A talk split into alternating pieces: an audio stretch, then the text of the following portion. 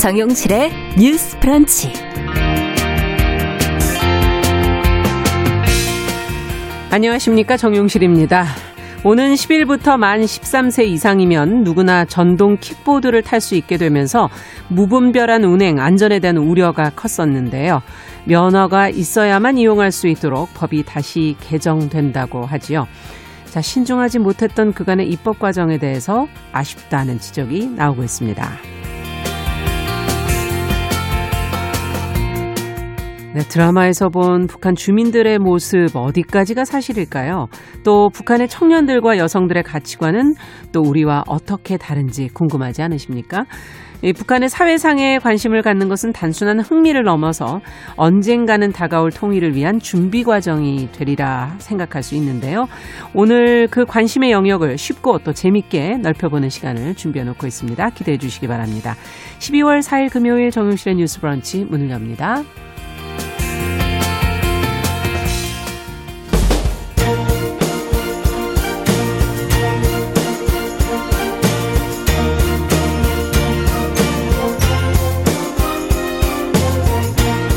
여성의 감수성으로 세상을 봅니다. KBS 일라디오 정용실의 뉴스 프런치. 여러분의 의견을 기다립니다. 문자는 샵 9730으로 보내주세요. 짧은 문자 50원, 긴 문자 100원이 부과됩니다. KBS 모바일 콩, 유튜브를 통해서도 무료로 참여하실 수 있습니다.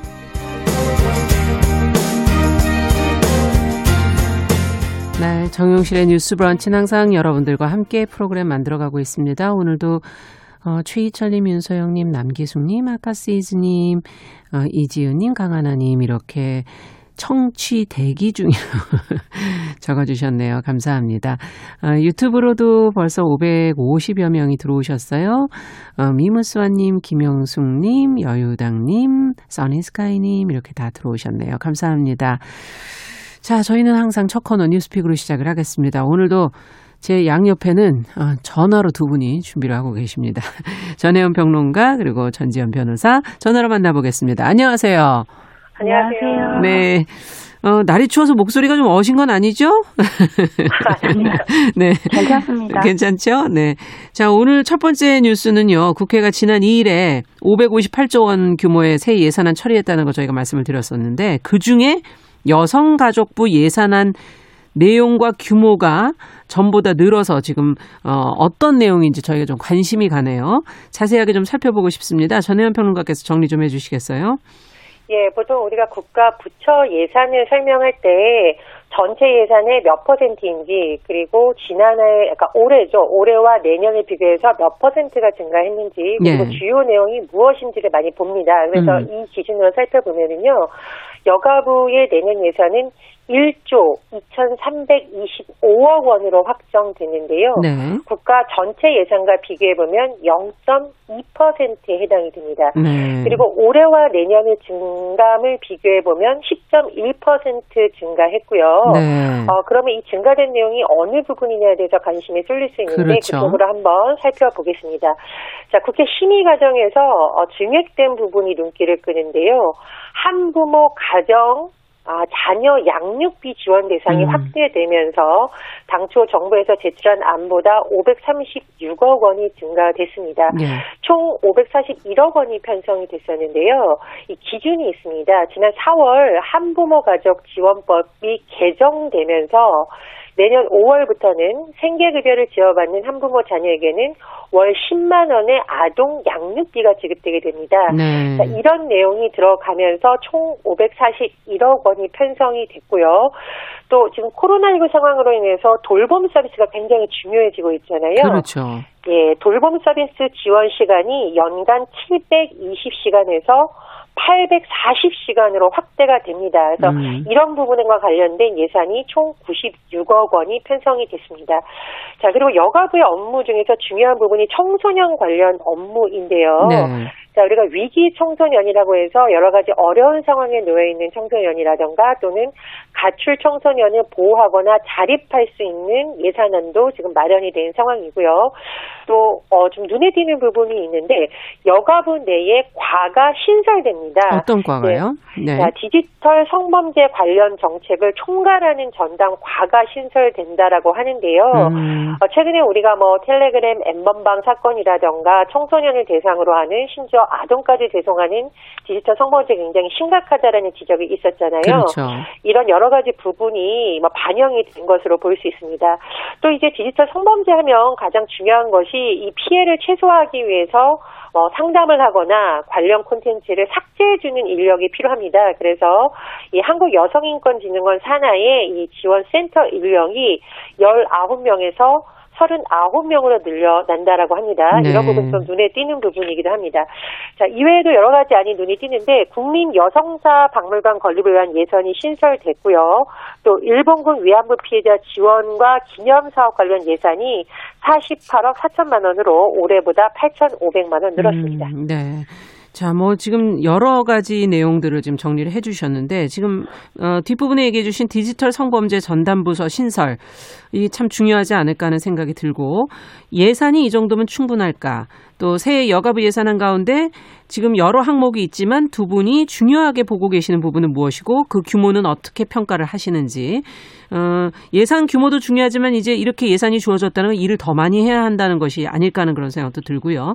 어, 전지현 변호사부터 한번 의견을 주시죠. 아예 지금 디지털 성범죄 일단 말씀을 하셨는데 네. 저는 총괄하는 전담 부서를 신설을 하고 지금 58억 증가돼서 1234억 하는데 여기에 대해서는 총론적으로는 긍정적인 평가를 해요. 네. 구체적인 내용을 보면은 이게 뭐 여가부가 나서서 수사를 할 수는 없습니다. 그래서 피해자 지원이라든지 24시간 영상물 모니터링, 삭제 지금 이런 데 치중을 하고 있는데 네. 피해자 지원은 이미 상담 여성 전문 상담소라든지 변협이라든지 이런 데서 상담을 하는 기관들이 많거든요. 음. 예, 그리고 불법 영상물 모니터링 이렇게 얘기를 하는데 불법 영상물이 그냥 누구나 검색할 수 있는 포털에 버젓이 돌아다니는 게 아니라 네. 회원제 텔레그램이라든지 숨어 있죠. 아, 예, 네. 예, 숨어 있고 이게 그 범죄자를 그 적발을 해가지고는 그 휴대폰을 압수를 하더라도 클라우드 계정 같은데 또 더 있는 경우가 많거든요. 네. 그래서 수사기관도 100% 이거를 적발하기가 어려운데 음. 인력 몇 명 늘려가지고는 얼마나 모니터링을 할 수 있을지 좀 여기에 대해서는 의문이에요. 네. 이뭐 잠입 수사를 할 것도 아니고 예. 그리고 경력 단절 여성들을 보호하기 위해서 고용 장려금을 이제 사업주한테 80만 원을 더 준다 그러거든요. 예. 300만 원에서 380만 원 늘린다 그러는데 근데 80만 원 더 받으면은 여성 그 안 자르고 계속 고용을 할까요? 사실 여기에 대해서도 좀 저는 예, 의문이에요. 부족하다고 음. 생각을 해요. 네. 그리고 근데 여기 그 긍정적으로 볼 거는 한부모 가정에 대한 지원을 늘리고 예. 코로나로 인해서 그 돌봄 노동이 필요한 가정에 대한 인력이라든지 예산을 음. 증대시킨 부분 지금 이 부분이 가장 크게 책정이 됐는데 예. 여기에 대해서는 뭐 전적으로 동감을 합니다. 네. 그럼 이제 전체적으로 평가를 해보면은 음. 약간 이거 비틀어서 보면은 그냥 법무부라든지 노동부에서 이미 하고 있는 일 중에서 네. 여성이라든지 가족으로 축약될 수 있는 좀 주변 업무를 외주에서 하는 듯한 좀 그런 느낌도 없지는 않거든요. 예. 물론 뭐 지금 나와 있는 것들이 다 필요하기는 한데 여성 문제에 관해서 진짜 필요한 거는 뭐 호주제라든지 이미 폐지가 됐지만 뭐 남녀 고용 평등법 얼마 전에 나왔던 성인지 음. 감수성 네. 이런 것들인데 이런 사회적인 아젠다에 있어서 여가부의 역할이 뭐였는지 잘 모르겠어요. 네. 그래서 그냥 형식적으로 예산을 배정하고 우리 늘렸다 이런 게 아니라 좀 일을 선제적으로 할 필요가 있다고 음. 생각이 드는 게 예를 들면 네. 지금 직장 내 성희롱 아직도 많다 그러거든요. 얼마 네. 전에 한 큰 명품 회사에서도 일이 터진 적이 그랬죠. 있었어요. 네. 그래서 이게 법에도 보면은 규정이 있기는 해요. 뭐 이런 고발이 들어오면 회사 내에서 고발이 들어오면은 위원회를 마련해서 심리를 하고 외부 전문가 투입시켜야 되고 뭐 어쩌고 저쩌고 많은데 이게 보면은 대부분의 주요한 지정은 회사 내규에 위임이 돼 있거든요. 네. 그래가지고 회사가 비싼 변호사 사가지고는 너 이거 회사 계속 일하려면은 뭐 어쩔 거야 이렇게 회유를 하면은 여직원으로서는 움츠러들 수밖에 없어요. 음. 피해자로서는. 네. 그래서 이런 사각지대를 개발을 해서 여가부가 자체적으로 할 수 있는 것들이 있잖아요. 음, 네. 그런 부분에 대한 먼저 개발이 좀 필요하지 않나 저는 그런 생각도 해봤습니다. 네, 선제적으로 좀 일을 하는 것이 필요하다 이런 지적을 예. 해주셨고요. 전혜연 평론가는 어떻게 보십니까? 일단 저는 규모 면에서 조금 늘었다고는 하지만 다른 부처나 지자체하고 비교해 봤을 때 사실 많은 것은 아닙니다. 이제 네. 여가부 하면 보통 여성 업무만 생각을 하시는데 예. 제가 브리핑을 해드렸듯이 한부모 가족이라던가 청소년 관련 모든 업무가 지금 여기 들어가 있어요. 그래서 사실은 전 부서의 부처하고 연결이 돼 있죠. 연결이 예. 되어 있습니다. 그래서 제가 예산과 인력이 없는 정책은 허구다라고 비판하는 이유는 사실 비판할 부분은 비판해야 되겠지만 충분한 예산과 인력도 확보가 돼야 되는데 여가부 내년 전체 예산 이 1조 2,325억 원입니다. 그런데 음. 서울시 내년 예산이 40조입니다. 와. 40조 479억 원이고요. 예. 행안부의 내년 예산은 57조 4천억 원입니다. 네. 그러니까 사실은 여가부에 대한 비판은 여가부에서 수용을 해야 되겠지만 예산과 인력 면에서 미니 부처다 이런 또 어, 논란도 있습니다. 음. 그래서 확충해야 될 부분은 확충을 해야 되기 때문에 여가부에서도 그런 부분을 국회에 조금 더 적극적으로 얘기를 하고 다만 어, 최근에 일었던 비판에 대해서는 여가부도 조금 더 적극적으로 구조적 문제를 짚거나 음. 좀 정책적인 대안을 제시했으면 하는 좀 바람이 들고요. 두 번째로 이거는 제가 전철 변호사님하고 조금 다른 의견일 수 있는데 네. 이 상담 관련 인력들을 제가 직접 어, 관련된 업무를 해보면서 느낀 건데 이 성범죄와 관련된 상담은 일반 법률 분쟁이라던가 물건과 관련된 상담과는 굉장히 다른 전문적인 인력이 사실 많이 투입이 돼야 돼요. 그렇죠. 런데 이번에 여성인권진흥원 산하의 상담 인력이 늘어나는데 다 음. 기간제 채용이라고 지금 되어 있습니다. 네. 근데 이 상담 업무가 실제로 하는 현장의 얘기를 들어보면 어, 굉장한 정신 노동이 많이 드는 부분이고 그럼요. 그래서 상담을 하는 분들이 사명감을 가지고 일어나다가 어느 날 다시는 못하겠다고 이렇게 좀 소진이 되는 경우가 네. 있습니다. 그래서 저는 이제 이 소진 방지 프로그램이라던가 현장에 상담원들이 지치지 않도록 하는 예산이 조금 더 확보가 음. 되어서 오히려 전문성을 가진 인력들을 부처에서 많이 좀 확보할 수 있도록 하는 안이 필요하지 않을까 그런 생각입니다. 네. 보완되어야 될 부분이네요. 또 더 의견이 있으십니까? 아, 예, 저도 네. 상담 인력을 좀 더 실질적으로 확충해야 된다. 거기에 대해서는 음, 공감하고 동의합니다. 계시고요. 네. 자, 그럼 두 번째 뉴스로 좀 가보도록 하겠습니다. 자, 이달 10일부터 만 13세 이상이면 운전면허가 없어도 전동 킥보드를 탈 수 있게 되면서 안전에 대한 우려가 컸었는데 저희도 이제 이 관련 내용을 브리핑해 드렸었는데요. 법이 이제 또 이게 바뀌게 된다고요. 관련 내용 전지현 변호사께서 어떤 부분이 어떻게 변화되는지 알려주시면 저희가 왜 그렇게 됐는지 한번 같이 고민해 보죠. 아, 예, 그러니까 어제 이제 기사에 많이 나왔어요. 행안위에서 도로교통법 개정안이 통과가 됐다고. 네. 그러니까 우리가 전동 킥보드법, 전동 킥보드법 그러는데 그게 도로교통법 개정안 중에서 킥보드에 관한 내용이고 지난 5월에 이 법안이 본회의에서 통과가 됐거든요. 예. 그래서 이제 조금 있다가 10일부터 시행이 되는데 갑자기 또 법을 바꿨다는 거는 원래 통과시켰던 법이 경솔했다는 거잖아요. 그렇죠.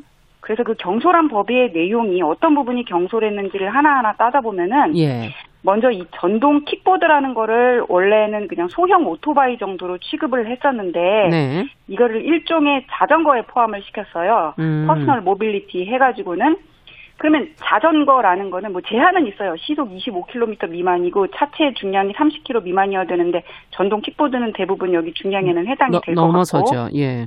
예. 근데 자전거는 보면은 면허 없이도 탈 수 있잖아요. 음. 그러니까 이걸 일종의 자전거에 집어넣으면서 원래는 원동기 장치 면- 면허가 있어야지 탈 수 있었는데 그거는 이제 16살이 넘으면은 면허를 딸 수가 있는 거잖아요. 예. 그러니까 아무나 탈 수 있게 된 거예요. 나이만 네. 그냥 13살 이상 뭐 초등학교 6학년, 중학교 1학년 정도로 그 제한을 해 놓고 음.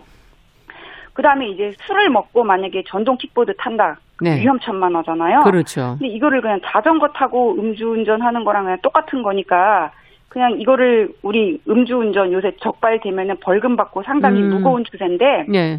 그냥 범칙금 부과만 하면 되게 이렇게 바뀐 겁니다. 어떻게 분류하느냐가 이렇게 중요하군요. 아, 예. 그 다음에 이제 안전모를 안 써도 단속 대상은 안 되는 거예요. 안전모를 쓸 의무는 있지만 이게 예. 범칙금 부과 대상에서 이건 또 탈락을 해버렸어요. 예.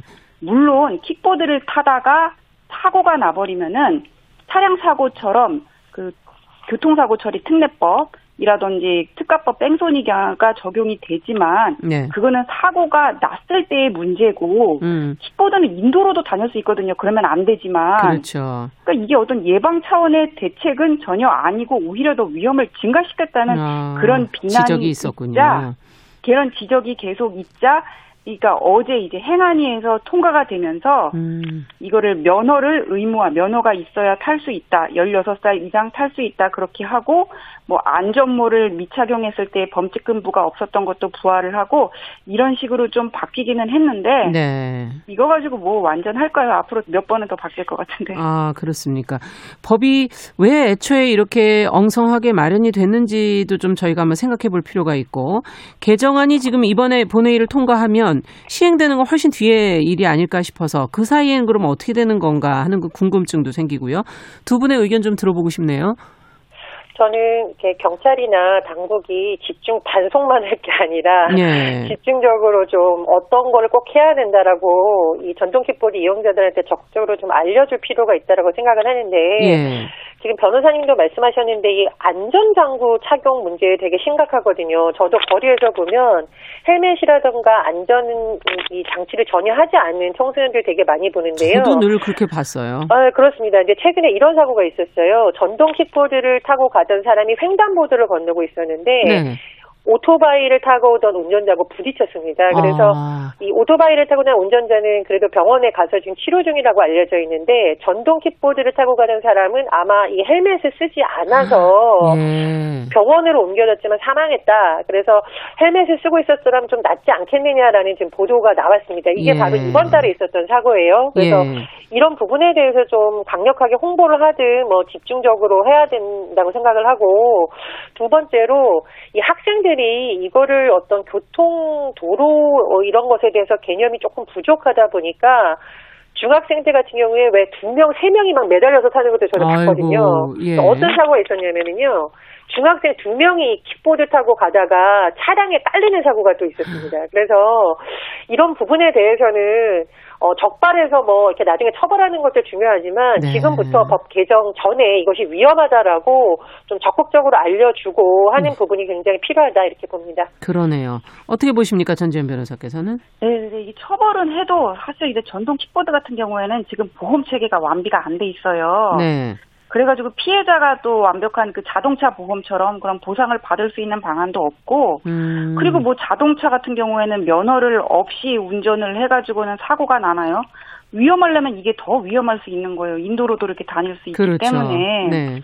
거기다가 이 전동 킥보드는 번호판이 없잖아요. 네, 어떤 땡손이, 아, 그렇군요. 예, 그러니까 사람을 다치게 하고 땡손이를 해버리면 처벌한다고는 하지만 이게 또 적발이 어려워요. 그래서 음. 외국의 경우에 어떤가 봤더니 싱가폴, 싱가폴 여기 무서운 나라잖아요. 네. 여기는 전동 킥보드를 제한 속도를 넘어가지고 운전을 하면은 징역형까지도 처할 수 있게 그렇게 해놨고, 네.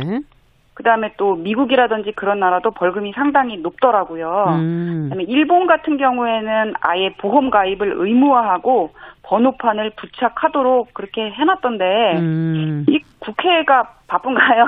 아, 저는 잘 모르겠는데 이게 네. 그냥 우리가 일반적으로 생각을 해도 이거 가지고 이게 안전을 기할 수 있을까? 이거 막 사람들 많이 다치겠는데 지금 이런 그렇죠. 생각이 들어요. 이게 네. 2017년 대비 작년 보면은 음. 사, 어, 그 사고 건수가 거의 4배 가량 늘고 아. 부상 건수도 124건에서 473건이 됐거든요. 네. 물론 그 한 자리 숫자기는 하지만 사망 건수도 있었고 음. 그래서 왜 이렇게 처음에 부실한 법안을 통과를 시켜놔서 땜질하고 땜질하고 계속 되풀이를 땜질도 빨리빨리 하지도 않잖아요. 음. 그왜 자꾸 되풀이하는지 좀 이해가 안 가요. 그러네요. 처벌 규정에서부터 어, 보험의 문제, 뭐이 안전의 문제를 위주로 해서 이걸 좀 잘 보완하면 좋겠다. 다른 의견이 더 있으십니까? 제가 이 아파트 관리하시는 분들이 요즘 너무 고충이 많다. 네. 왜냐하면 이제 아파트 단지 안에 사실 막 돌아다니면 안 되는데 막 질주하다 보니 어린이들랑 노약자들 아. 중심으로 민원이 계속 제기된다고 예. 있다. 그래서 이런 문제도 좀 더 나중에 보완이 되어야 될 것 같고 그리고 예. 우리가 왜 이제 일부 지역에서는 주차 금지에 대한 여러 가지 안이 나오고 있는데 지금 예. 상당히 이게 안 되다 보니 아파트 안에 이것을 그냥 방치하는 경우가 많다고 해요. 많이 문제는 놓여, 있더라고요. 그렇습니다. 이게 네. 문제는 시각 장애인한테는 이게 거의 흉기 수준의 어떤 장애물이 될 수 있다라는 거죠. 왜냐하면 아. 평소에는 시각 장애인들이 그 아파트에 사는 주민이 지나갈 때 이곳에는 이것이 없었다라고 인지가 되어 있잖아요. 그래서 예. 굉장히 위험하다고 해서 지금 아파트를 비롯한 주택가에 대해서도 좀 가이드라인을 만들어줬으면 좋겠다는 목소리가 나오고 있습니다. 음. 국회에서 법안을 논의할 때 이런 부분도 같이 좀 검토했으면 합니다. 네, 현실 속에서 일어날 수 있는 모든 일들을 조금 더 현장을 보시면서 느껴보시면서 법안을 좀 더 만드신다면 좋지 않을까 하는 그런 생각이 들 정도네요. 예, 마, 어, 마지막 뉴스 간단하게 좀 저희가 살펴보죠. 앞으로 구독경 제 사업자들이 서비스를 무료에서 유료로 전환을 할 때 이 최소한 일주일 전에는 고지를 해야 한다는 내용이 지금 나왔는데요. 어떤 서비스들을 구체적으로 얘기를 하는 것인지 어떤 문제가 있었던 건지도 좀 살펴보고 싶네요. 전혜연 평론가께서 좀 정리해 주시겠어요? 예, 한번 단원 설명을 드리면 구독 경제라는 것이 예전에는 우리가 뭐 CD를 사거나 테이프를 사거나 어, 극장 가서 보는 방식이었는데 요즘은 왜 모바일을 통해서 디지털 콘텐츠를 그냥 볼 수 있거나 네. 어, 정기 배송을 받는 방식을 많이 활용을 하고 있습니다. 네. 문제는 뭐냐면요. 이 사업주들이 고객들을 일단 가입하게 하기 위해서 뭐몇 달은 무료 이런 방식을 많이 사용을 하잖아요. 음, 네. 근데 문제는 이제 몇 달 무료하고 그 이후 기간에 계속 돈이 나가는 건데 대다수 사용자들이 이걸 인지하다 못지하지 못하다 보니까 어떤 경우에는 뭐 몇 년 동안 한 번도 이거를 보지 않았는데 요금이 날라갔다 이런 일이 음, 지금 되게 된 겁니다. 그래서 네. 이제 구독 경제 사업자들이 앞으로는 최소 7일 전에, 그러니까 무료에서 유료로 전환하거나 또 이벤트가 종료되는 경우에는 최소 7일 전에 다시 한번 사용자에게 통지를 해야 된다는 겁니다. 네, 그러니까 당연한 보통은 건데 사실은. 예. 그렇습니다. 보통 가입할 때 이게 아주 뭐 깨알 만한 약관이 있거나 이렇게 하는 경우가 있는데 그렇더라도 7일 전에 반드시 서면이라던가 전화라든가 문자를 통해서 통지를 해야 되고 또 이런 것에 문제가 왜 가입할 때는 절차가 엄청 간편해요. 네. 해지할 때는 굉장히 복잡한 경우가 있는데 아, 이런 얘기 많이들 하시더라고요. 예, 많이 하죠. 음. 그래서 이런 경우에는 뭐 고객 상담 시간 이외에도 할 수 있도록 뭐 앱을 통해서 한다던가 음. 하는 방식을 만들어야 되고 또 중요한 거 우리가 왜 해지하면 포인트로 돌려준다 이런 방식이 이제 안 네네. 된다는 겁니다. 그래서 예. 카드 결제를 취소하거나 계좌 이체를 통해서 소비자가 즉시 돌려줄 수 있는 방안이 추진된다고 하는데요. 아마 금융당국에서 뭐 약관을 바꾸는 방식이라던가 예. 필요한 부분은 어, 법 시행령 개정 사항을 또 다음 해에 입법 예고를 추진한다고 합니다. 네. 자, 지금 뭐 기업 입장에서 뭐 억울하다 그러는데 이게 사실은 원래 원칙적으로 해야 되는 거 아닌가 하는 생각도 들고요. 두 분 전지현 변호사께서는 어떻게 보시는지요? 아 근데 왜 억울해요? 억울하면은 내가 재화를 제공을 했는데 돈을 못 받을 때 억울한 거고 예. 이거는 당연히 해줘야 될 거를 언급결에 받는 이익을 못 받게 된다고 그렇죠. 억울하다고 하는 거는 좀 말이 안 된다고 생각을 하고요. 네. 그리고 저도 되게 기계치거든요. 제가 운전도 잘 못해요. 예. 그래서 이거를 언급결에 음원 사이트 같은 데서 이게 음원 맞습니다. 매달 받는 게 있어요. 네. 그걸 이용도 안 하면서 그냥 한 달에 몇천 원씩 내는데 네. 이게 한계고 내가 언젠가는 또 이용하겠지 그러면서 그냥 나가는데 사실 이걸 해지를 하고 싶어도 방법을 몰라서 뭐 지금 못 하고 있거든요. 이거 해지 어렵다고 다들 그러시더라고요. 예, 저도 음. 잘 모르겠어요. 혹시 알게 되면 가르쳐 주세요. 그래서 네. 그래서 이제 정부에서는 이런 예. 문제가 계속 이제 누적이 되니까는 네. 이게 보통 결제 가 신용카드를 통해서 하거나 아니면 계좌 이체로 가잖아요. 그렇죠. 네. 그 여신전문 금융업법을 개정을 해가지고는 거의 개정을 해가지고는 보통 이 사람들이 직접 신용카드사랑 거래를 하는 게 아니라 사업자가 네. 결제 대행 업체를 끼고 해요. 네. 근데 이런 경우에는 표준 약관이 아직까지 없었다 그래요. 그렇군요. 그래서 이런 것들을 마련하도록 하고 그다음에 결제 대행 업자가 이 사업자들의 사업자들을 어떻게 관리할 수 있는지 그 음. 근거를 이게 마련하겠다. 지금 이렇게 얘기를 하고 있는데 네. 저도 오늘 구독 서비스 이런 구독 경제 서비스 이용해가지고 아침을 먹었고 라이프 스타일은 급변을 하고 있는데 네, 이런 맞습니다. 법 자체는 그 사회에 못 따라간다는 생각이 음. 듭니다. 그래서 아까 여가부 할 때도 그런 얘기를 했지만은 좀 정부 당국에서 이런 민원에 좀 더 귀를 기울이고 음. 좀 적극적으로 나갔으면 좋겠어요. 그러네요. 먼저 이게 미리 나왔어야 되는데. 네, 급격하게 늘 때는 좀 그걸 반영해 주는 게 참 중요할 텐데요. 어떻게 보십니까? 전혜원 평론가께서는? 일단 국회의원분들이 전동 킥보드를 한번 타보셔야겠고요. 네. 두 번째로 예. 이 나크너츠라고 하는 수법이라고 하는데 예. 이 수법이 정말 피해자들을 만나서 얘기 들어보시면 되게 이해가 쉬울 거라고 생각을 합니다. 그래서 네. 이왕 법을 개정하는 김에 좀 네. 이 자동 결제의 늪이라는 비판이 나오는데 그런 음. 부분 한번 살펴봤으면 합니다. 네. 자, 오늘 두 분 수고하셨고요. 특히 전지현 변호사께서 한 주 동안 고생해 주셨고, 다음에도 저희가 또 부탁드리면 언제든지 좀 와주세요. 네, 저희 함께 또 감사합니다. 해야죠. 예, 감사합니다. 자, 감사합니다. 뉴스픽 어, 전혜연 평론가 전지현 변호사 두 분 수고하셨습니다. 감사합니다. 자, 정용실의 뉴스 브런치 듣고 계신 지금 시각 10시 30분이고요. 라디오 정보센터 뉴스 듣고 오겠습니다. 국내 코로나19 신규 확진자가 하루 새 629명 발생해 지난 3월 이후 약 9개월 만에 600명대로 증가했습니다. 신규 확진자 중 국내 발생이 600명인데 수도권에서만 463명이 발생했습니다. 서울의 코로나19 확진자가 하루 새 295명 발생해 코로나 발생 이후 최다를 기록했습니다. 서정엽 서울시장 권한대행은 고위험 시설에 대해 추가 조치하겠다고 밝혔습니다. 옵티머스 자산운용 측으로부터 복합기 임대료를 지원받았다는 의혹으로 고발돼 검찰 조사를 받던 이낙연 더불어민주당 대표실 소속 이모 부실장이 어젯밤 서울중앙지법 청사 인근에서 숨진 채 발견됐습니다. 월성 1호기 원전 관련 자료를 삭제하는 데 관여한 혐의로 구속영장이 청구된 산업통상자원부 공무원들에 대한 구속 전 피의자 신문이 오늘 열립니다. 더불어민주당은 오늘 국회 법사위 법안 소위를 열고 야당 측 추천위원회 거부권을 무력화하는 공수처법 개정안을 심사합니다. 더불어민주당 이낙연 대표와 국민의힘 김종인 비상대책위원장이 오늘 오후 국회에서 박병석 국회의장 주재로 만납니다. 공수처법 개정안과 중대재해기업처벌법 등 주요 입법 현안을 둘러싼 논의가 있을 것으로 보입니다. 경상수지 흑자가 10월까지 두 달 연속 100억 달러를 넘어섰습니다. 이에 따라 올해 초부터 10월까지 누적 경상수지 흑자는 549억 7천만 달러로 불어났습니다.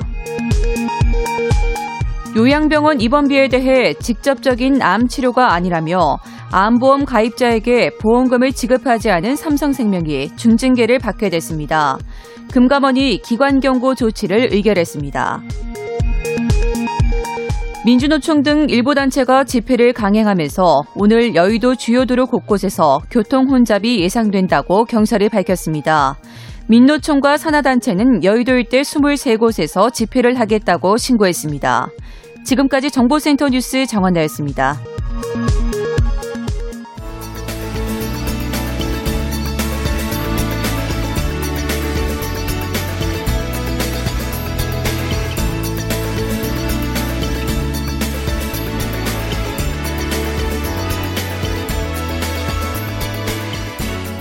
세상을 보는 따뜻한 시선.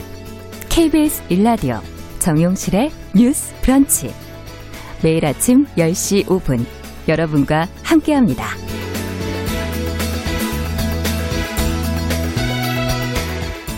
네, 정용실의 뉴스 브런치 듣고 계신 지금 시각 10시 33분 향해 가고 있습니다. 아, 금요일에는 항상 여러분들 또 기다리고 계세요. 초대석 시간입니다. 다양한 분야에서 활약하는 여성들을 만나보는 그런 시간이지요. 오늘도 어, 어떤 분을 모셨을까 궁금하실 텐데요. 북한 얘기를 좀 해야 될 것 같아요. 오늘 이분 소개를 하려면 북한이 지리적으로는 가깝지만 심리적으로는 좀 먼 곳이죠. 누군가에게는 사실 고향입니다. 근데 가고 싶어도 갈 수 없는 고향입니다. 아, 그래서 우리는 뉴스를 보면서 제한적으로 북한의 사회상을 접하기도 하고 또 드라마 속의 얘기를 듣기도 하고 아, 북한 주민들의 삶을 그냥 상상해 보기만 하는데요. 자, 우리가 궁금했던 북한에 대해서 오늘은 좀 재밌고 쉽게 좀 알아보는 시간을 가져보려고 합니다. 초대석에 모신 분은 통일교육원의 이인정 교수님입니다. 반갑습니다. 네, 안녕하세요. 반갑습니다. 아, 목소리가 너무 상큼하신데. 네. 어, 통일교육원이라고 지금 소개를. 해드렸는데 어떤 곳이에요? 예, 통일부 소속 기관이고요. 예. 자, 대국민 그 통일교육 기관이자 음. 또 통일교육 프로그램하고 자료도 개발하는 그런 기관입니다. 네. 예, 주로 뭐 공무원, 교원, 시민단체, 일반 시민 대상 그 현장 교육도 하고 사이버 교육 등도 실시합니다. 음, 그렇군요. 어, 통일과 관련된 교육을 하는 통일 교육원은 언제부터 네, 어디에? 제일 중요한 연역입니다. 네. 1972년에 음. 처음에는 통일 연수소라고 작은 규모로 시작을 했다가 이제 1986년에는 통일 연수원, 음. 그다음에 이제 1996년부터 지금의 명칭인 통일 교육원으로 이어오고 있습니다. 네, 그렇군요. 이 통일과 관련된 교육을 하는 것이 왜 필요한지 음. 지금 누구를 그럼 대상으로 지금 계속 교육들을 하고 계시는지 네네. 예. 그 원래는 그 통일과 관련된 부분이 이제 헌법적인 측면에 있어서의 어떤 그 음. 목표이기도 합니다. 헌법 제 4조만 보더라도 음. 평화통일 조항이라는 별명도 있는데 대한민국은 통일을 지향하며로 음. 시작을 하고 있거든요. 네. 그 통일을 지향하는 과정에서 이루어지는 정책적 노력도 있을 것이고 또 그렇군요. 교육적 노력도 있는데 그게 그 통일 교육이다. 그래서 우선은 공무원, 교원 음. 분들의 이제 연수들을 담당을 하고 또 남북 관계가 좋으면 좋은 대로 또 관심이 높아지지만 음. 남북 관계가 좋지 않을 상황일 때는 우리가 또 우리 선에서 할 수 있을 다각적인 노래를 노력들을 또 해야 되다 보니까 네. 통일 교육에 대한 관심들이 더 늘어나고 있는 또 추세입니다. 네. 자, 소개를 받다 보니까 제가 지금 초대석 어, 유튜브가 막 됐다 안 됐다 그러고 막 이런 거 체크하다 보니 남정미 씨 들어온 걸 제가 소개를 안 했어요. 아. 당연히 와 계신 분이라. 반갑습니다. 청취자 여러분. 안녕하세요. 코미디하는 남정미입니다. 지금 통 일교육원 소개를 좀 옆에서 열심히 들으셨잖아요. 네네. 어떤 저- 게 궁금하세요? 아, 저는 젊은 세대로서. 코미디 할때 음. 막 보면 개그맨들이 막 이제 꽃봉오리 뭐 네, 이런 거. 하면서 막 그 연주하고 막 이런 거 애기들도 막 음. 하면 맞아요. 영상이 한창 또 엄마 앞에 뽀뽀 이러면서 엄청 많이 네. 유행을 했었거든요. 그러니까 네. 근데 1인 1기를 하고 있다. 그런데 지금 현재 봤을 때는 북한도 인터넷을 많이 할 거란 말이죠. 아, 근데 그렇죠. 소문에 우리 방송들도 다 듣는다라는 게 있는데 얼마만큼 예전만큼 음. 검열이 심한지 아니면 지금 우리가 친부, 친근하게 생각을 해도 될런지 음. 좀 조심스럽게 질문을 좀 드리고 싶어요. 네, 사실 우리한테는 너무 당연한 게 또 북한 지역에는 그 금해져 있는 부분들도 많이 있습니다. 네. 우리는 인터넷을 빼놓고는 일상을 이렇게 생각하기가 좀 쉽지 않은데 네. 북한은 어, 국제 전화하고 인터넷은 막아져 있다 이렇게 보시면 되고 인트라넷에서 국가망이라고 부르는 그 망을 아. 좀 확산을 해서 뭐 당정책이거나 교육 프로그램이라거나 이런 것들은 또 전달을 하지만 외부의 인터넷들은 아주 소수의 연구의 목적으로 몇 명이 또 허가받아서 움직일 때만 가능합니다. 음. 그런데도 방송을 볼 수 있는 이유가 그두 가지 정도로 크게 본다면 네. 그 루트가 접경 지역일 때는 그 중국하고 그다음에 우리나라 의 각각 접경이 있잖아요. 어, 북쪽에는 네. 중국, 아. 남쪽에는 또 우리 KBS가 네. 또 이렇게 딱 잡히고 합니다. 그래서 어. 그걸 못하게 하지만 다 또 풀어서 보는 사람들이 있고 음. 요게 초기였고요. 그 뒤로는 중국을 통해서 음. 또 이제 보관이 간편한 방식의 뭐 CD나 USB 등을 통해서 그 굉장히 많은 양들을 담아갈 수 있기 때문에 음. 그것을 몰래 몰래 구매하고 또 자기도 실컷 보다가 다른 사람들 빌려주고 판매하고 이러면서 그 내륙까지 가는 데는 옛날에는 시간이 좀 걸렸는데 접경 아. 지역은 굉장히 빠르게 퍼져 있어서 또 접경 지역 탈북민 경우에 매일 드라마를 한 편 이상 보았다라고 이렇게 답변을 예. 하는 분들도 많아요. 물론 이게 전체 북한 사람들이 그렇다기보다 또 좀 과잉 대표됐을 수는 있죠. 많이 보셨던 그쵸. 분들이 좀 더 오셨을 수는 있으나 음. 우리도 하루에 한 편 보기 쉽지 않은데 네. 그 정도로 다른 문화가 없어서 굉장히 재미있어서 한 번도 안 어. 본 사람은 있어도 한 번만 본 사람은 없다. 이야. 그래서 인기를 많이 끌고 요 유명한 배우들 이름 거의 다 알고 있고 합니다. 그러네. 그 저는 근데 개인적으로 어. 그, 어, 한 국가의 체제를 인정을 해야 된다라고 생각하는 사람도 있고, 음. 아니면 꼭 통일을 해야 되나? 이 통일 나중에 하고 나면 경제적 음. 혼란, 비, 그 경제적 비용이 젊은 사람 다 돼야 되는데, 라고 생각해서, 역시 젊은 세대세요. 예, 제 주변에 있는 친구들도 이렇게 좀 많이 갈리는 것 같아요. 예. 근데 지금 보니까 72년부터 연구소에서 연수원으로 그다음에 통일교육원으로 이름을 명칭을 바뀌면서 좀 사람들의 시각이라고 해야 될까요? 음. 많이 바뀐 것 같은데 어떻게 느끼세요? 네, 지금 말씀 주신 그대로 그대로입니다. 저희도 이제 그 국민들 의식이 어떻게 변하는지를 맞추어야 적절한 또 효과적인 통일 교육을 하는데 어, 옛날에는 당연히 통일한다면 체제 통합이지 음. 라는고만 생각을 했는데 통일의 미래사항과 관련해서 저희 통일부가 하는 사업 중에 이 통일 국민협약 사업이 있어요. 네. 그래서 사회적 대화들을 각계각층을 통해서 대화해 보면 젊은 세대 는 우리 남정미 씨께서 말씀 주신 거랑 똑같이 음. 여행을 자주 갈 수 있고 교역을 통해 경제적 이득을 얻으면 그걸로도 또 다른 통일로 보면 되지 않겠느냐. 아. 이걸 저희가 이제 이름 붙일 때는 체제 병존론 처럼도 그러네요. 봐요.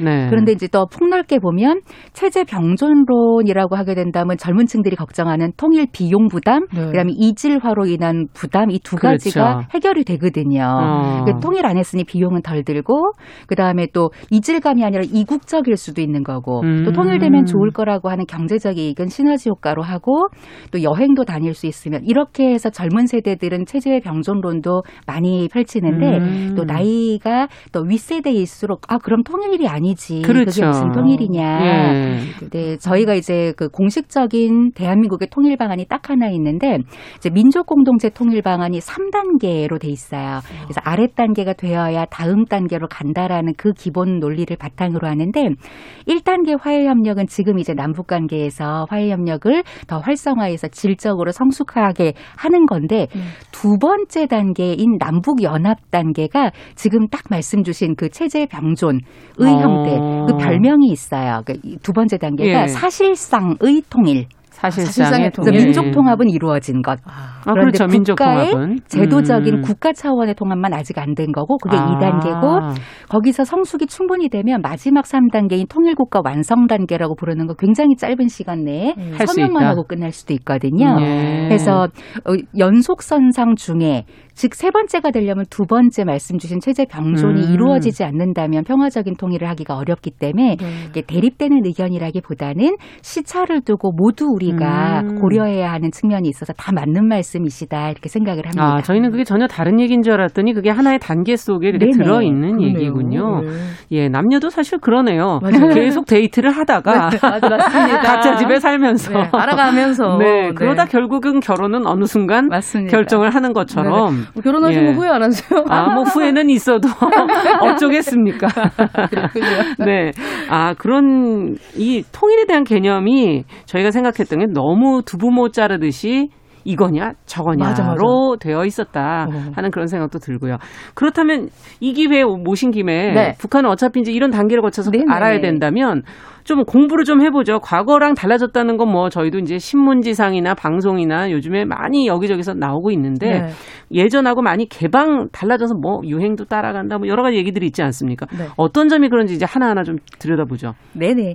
그 북한하고 우리가 이제 다르다라고 걱정을 할 때 그 중에 꽤 많은 부분은 어, 다른 점이라기보다는 시간적 지체의 모습을 보이는 경우가 굉장히 많습니다. 네. 그래서 절반 정도는 이질화라기보다 20년 전, 30년 전 전이라면 음. 우리나라 사회에서도 자연스럽게 있었던 것, 또 사고 방식, 생활 이게 북한에는 그간 지도자도 많이 안 바뀌었고 음. 또 외부 문화들이 많이 안 들어와서 사회 변동 속도가 워낙 느렸다 보니까 그래서 이제 가치관 변화 이런 것들이 좀 전통적이거나 아. 초기의 모습을 오래 갖고 있었고 우리는 그 국제 사회와 아주 많이 열려 있기 됐죠, 때문에 뭐. 예. 그래서 북한도 최근으로 특히 김정은 체제에 오면서 어 여러 가지 이게 또 개방적인 측면이 있고 또 그에 비해서 국내 음. 법들은 더 엄격하게 막는 그 형법도 개정하고 이런 노력들 헌법도 개정하고 하는 건 있지만 그럼에도 불구하고 큰 틀로 봤을 때는 북한 주민들의 일반적인 삶은 어 변화를 하고 있어서 음. 우리와 유사한 방향 쪽으로 조금씩 과거보다는 수렴을 한 측면들을 아. 여러 군데에서 다 발견을 할 수가 있습니다. 그렇다면 뭐 사유재산 이런 거 있어요? 네네.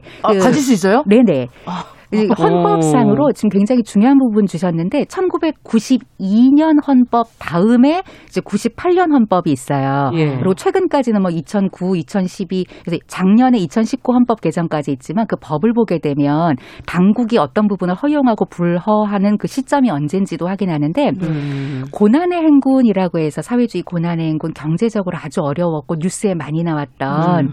아자자도 속출한다 했던 95, 6, 7, 만 맞아요. 3년이거든요. 있거든요. 음.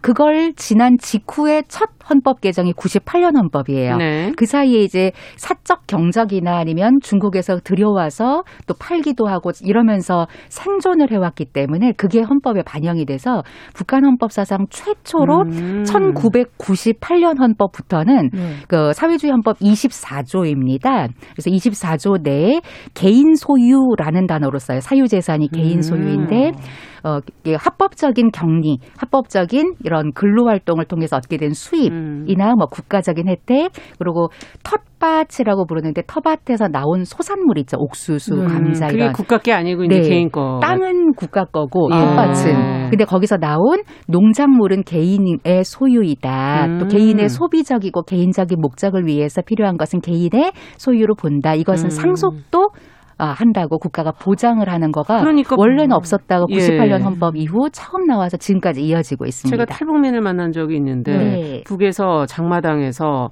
휴대전화를 팔았는데 네. 그걸로 꽤 수익을 집안이 잘 살았다고 그러더라고요. 그리고 저도 뭐 어디서 저 들어 들었는데 이 카더라가 엄청 많아요, 그죠? 예. 예, 뭐 대한민국의 밥솥을 갖다가 팔았는데 네. 고가로 네. 팔리더라 이런 얘기 들었거든요. 네. 그 보면 이제 북한 관련된 이런 걸 보면 왜 카메라 숨겨가지고 네.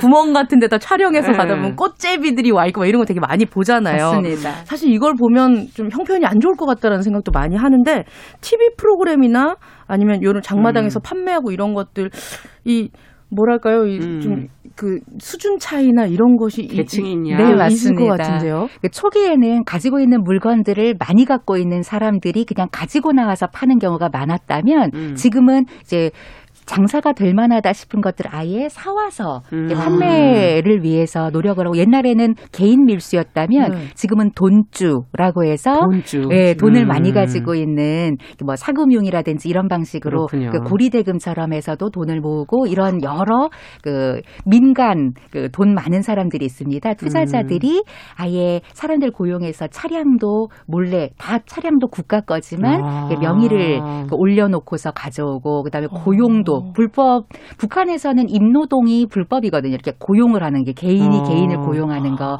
근데도 사적으로 고용해서 짐 내리고 택배하고 이런 것들도 다 지금은 우리나라랑 비슷하게 아니, 그럼. 마트처럼 그 2003년 이후에는 음. 종합시장이라고 해서 우리 대형마트 있지 않습니까? 네. 그래서 그 대형마트랑 유사한 공식시장도 만들었고요.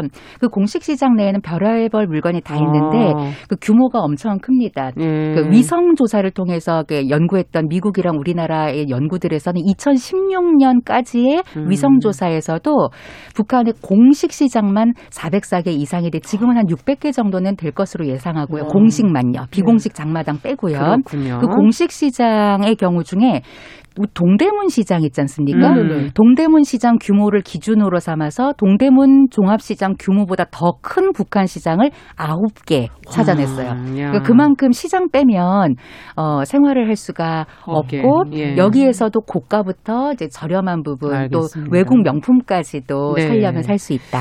자, 근데 젊은이들 입장에서 조금 지금 현재랑 어떤 것들이 궁금한지 뭐 취업의 문제도 있고 집 문제도 있고 많지 않. 집, 집 제일 궁금해요. 그거 제일 궁금 하세요? 예. 원래 예. 좀 이거 좀좀제 제 개인적인 음. 발언입니다. 어, 왜 북한이나 이렇게 이제 사회주의 국가에서는 집을 준다 뭐 이런 네. 얘기들도 있잖아요. 근데 지금은 뭐 N4부터 시작해서 집값이 맞아요. 너무 오르니까 또 사랑도 못 하고 결혼하는 음. 것도 고민하는 그런 젊은 세대들이 많거든요. 이 주거 문제는 어떻게 되는지 궁금합니다. 네. 북한에는 이제 우리는 주택이라고 하는 걸 살림집이라고 해서 법 이름이 그 조선민주주의인민공화국 살림집 법이 음, 있습니다. 네. 거기에서도 이제 확정이 아무것도 풀어진 게 없는데도 비공 식 사유재산 세 가지를 뭐라고 부르냐면 살림집, 그다음에 매대, 상가 같은 거예요. 음. 아까 종합시장의 상가. 네. 그리고 세 번째가 소토지, 불법 개간한 그 농지 같은 거. 음. 이세 가지는 전부 국가 거이면서도 어, 서로 서로 또 아름아름으로 팔고 사고 하는 이런 부분 중에 공산주의에서 약간 자본주의로 많이 그렇죠. 넘어오고 있는 그러니까요. 거군요. 그럼에도 불구하고 북한이 그러니까 계획 경제인데 계획은 많이 분권을 해요. 음. 그러니까 예를 들면 사장들을 두면서 근데 풀지 않고 있는 하나가 사유화예요. 그래서 음. 생산 수단, 운송 수단의 사유화는 전혀 법적으로 변화를 두고 있지 않기 때문에 모든 것은 국가 거가 되거든요. 음. 살림집 자체도 국가 거고, 그러니까 전 국민 그 임대 방식인 거고 어. 그거 임대를 불법으로 재임대하는 거의 형태거나 동거인처럼 올려서 사고 팔거나 하는 방식으로 다 불법적으로 네, 어쨌든 비공식적으로 네. 소유하고 있다라는 네. 얘기시고 그러면 결혼 문제는 어떻습니까? 지금 비혼이 늘고 주-. 저출산이고 저희 이런 저출생의 문제 이런 거는 북한도 그럴까요? 네, 우리가 통일되고 나면 이제 인구 문제 많이 해결하는데 도움이 될 거다라고 하지만 북한도 저출산 추세가 급격해진 바람에 아. 어, 그 아주 크게 도움이 된다기보다 한 5년에서 10년 정도를 속도를 늦추는 정도에 불과할 수도 있을 어. 만큼 현재 북한도 저출산과 관련된 고민을 많이 해서 김정은 체제 이후에는 2013년에 인구와 관련된 어. 그 잡지를 아예 만들고 인구 문제 해결을 위해 당국이 노력하고 있다 이런 걸 아예 내고요. 음. 그 저출산 관련해서 우리가 보통 보는 게 합계 출산율인데 1993년만 해도 2.13명이었어요. 그러니까 둘이 모여 두 명 이상은 어, 낳았는데 저희보다 훨씬 높죠. 그렇죠. 네. 그런데 2014년 조사에서는 1.89 둘이 1.89. 만나 둘을 안 낳고 하나 아. 대부분의 경우에 한 명 낳는 경우가 가장 대부분이다.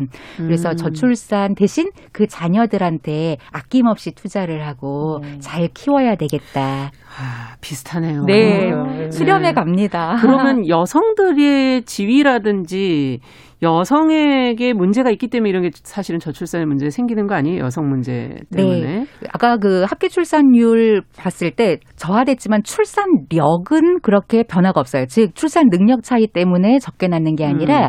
여성의 자의식 아까 말한 경제난 시기 가정주부만 소속 기관이 없기 때문에 장사를 할 수 있었거든요. 음. 딸을 들키지 않고 네. 그렇기 때문에 가정주부들이 그때부터 항상 장롱에 돈을 갖고 있는 그래서 여성 동맹 같은 경우는 돈이 항상 있다 이런 식으로 해서 어. 그 당간부들도 기웃기웃하면서 다리가 무너졌는데 조금 후원을 이런 방식으로 어, 그렇군요. 그게 곧 여성들의 목소리를 조금씩 키우는데 도움이 음. 많이 됐습니다. 예. 그런데 이제 뭐 제도상으로 어 뭐 가시적으로 올라갔다기보다 과거에 비해서 여성의 목소리가 경제력과 동반해서 과거보다 상승을 했고 남아 선호가 아주 심했는데 네. 그 또한 변화해서 어. 딸이 더 도움 이 된다 이런 인식들이 좀 많이 퍼져 있는 편입니다. 그러니까 경제력 그렇다면 내가 꼭 결혼을 음. 해서 그렇죠. 그 할 필요가 없다. 북한은 56년 이후부터는 전쟁 후부터는 이제 합의 이혼만 아니 합의 이혼은 가능하지 않게 하고 재판을 통한 이혼 아, 이혼도 네. 재판으로만 어. 가능하게 해놨고 아이가 어리 한살 이내거나 뭐 임신 네. 중이거나 그 이혼 금지예요. 그러니까 음. 이혼이 너무나 어려워서 그러니 차라리 비혼 결혼을 하지 않고 아. 사는 게 내가 장사해서 돈을 많이 벌어서 나를 위해 투자하겠다 이런 자의식 증가가 결혼에 대한 부분의 입장 변화 또 자녀 출산의 수에도 영향을 준 음. 부분들이 있을 거다 라고 봅니다. 여성들이 강한 거는 남북이 비슷하군요. 네 맞아요. 주머니를 따로 또 맞습니다. 사실 그 얼마 전에 네. 사랑의 불시착이라는 네네네. 드라마가 이제 인기가 있었는데 외국에서 사이트에 네. 그런 게 있었어요. 야 북한군 되게 잘생겼더라. 네. 이러면서 현빈을 보고 그렇게 얘기했었던 게 있는데 예. 이 드라마는 상류층 모녀와 당원의 부인, 네. 권력층을 음. 위해 춤추거나 음악하는 예술단 등이 나오는데 사실적인 것도 있고 왜곡적인 것도 있죠. 네, 그게 대부분의 경우에 어, 지금까지 나왔었던 드라마나 영화나 여러 가지 프로그램 중에서 가장 현실성을 위한 고증을 많이 한 작품으로 저희가 어. 평가를 합니다. 그래요? 그래서 북한도 도시와 농촌의 차이가 심하군요. 그 예를 들면 평양과 농촌의 차이는 우리가 생각하는 도시와 농촌이 아니라 그러니까 대한민국과 음. 저 지구 반대편에 있는 다른 음. 나라 이 정도 차이거든요. 그러니 네. 자기가 경험한 북한 의 모습은 모두 다를 순 있는데 네. 일반적인 삶을 사는 평범한 사람들의 일상이나 밥상이나 마을 풍경 같은 것들을 완전히 동일해서 깜짝 놀랐다 할 정도로 어. 유사한 부분들이 많고 그러니까 한 개인의 경험들이 다 모든 것을 확인할 수 없기 때문에 좀 의견 차이는 있을 수 있어요. 그런데 지금까지 나왔던 작품들 중에서는 가장 고증을 많이 해서 그렇구나. 유사하다.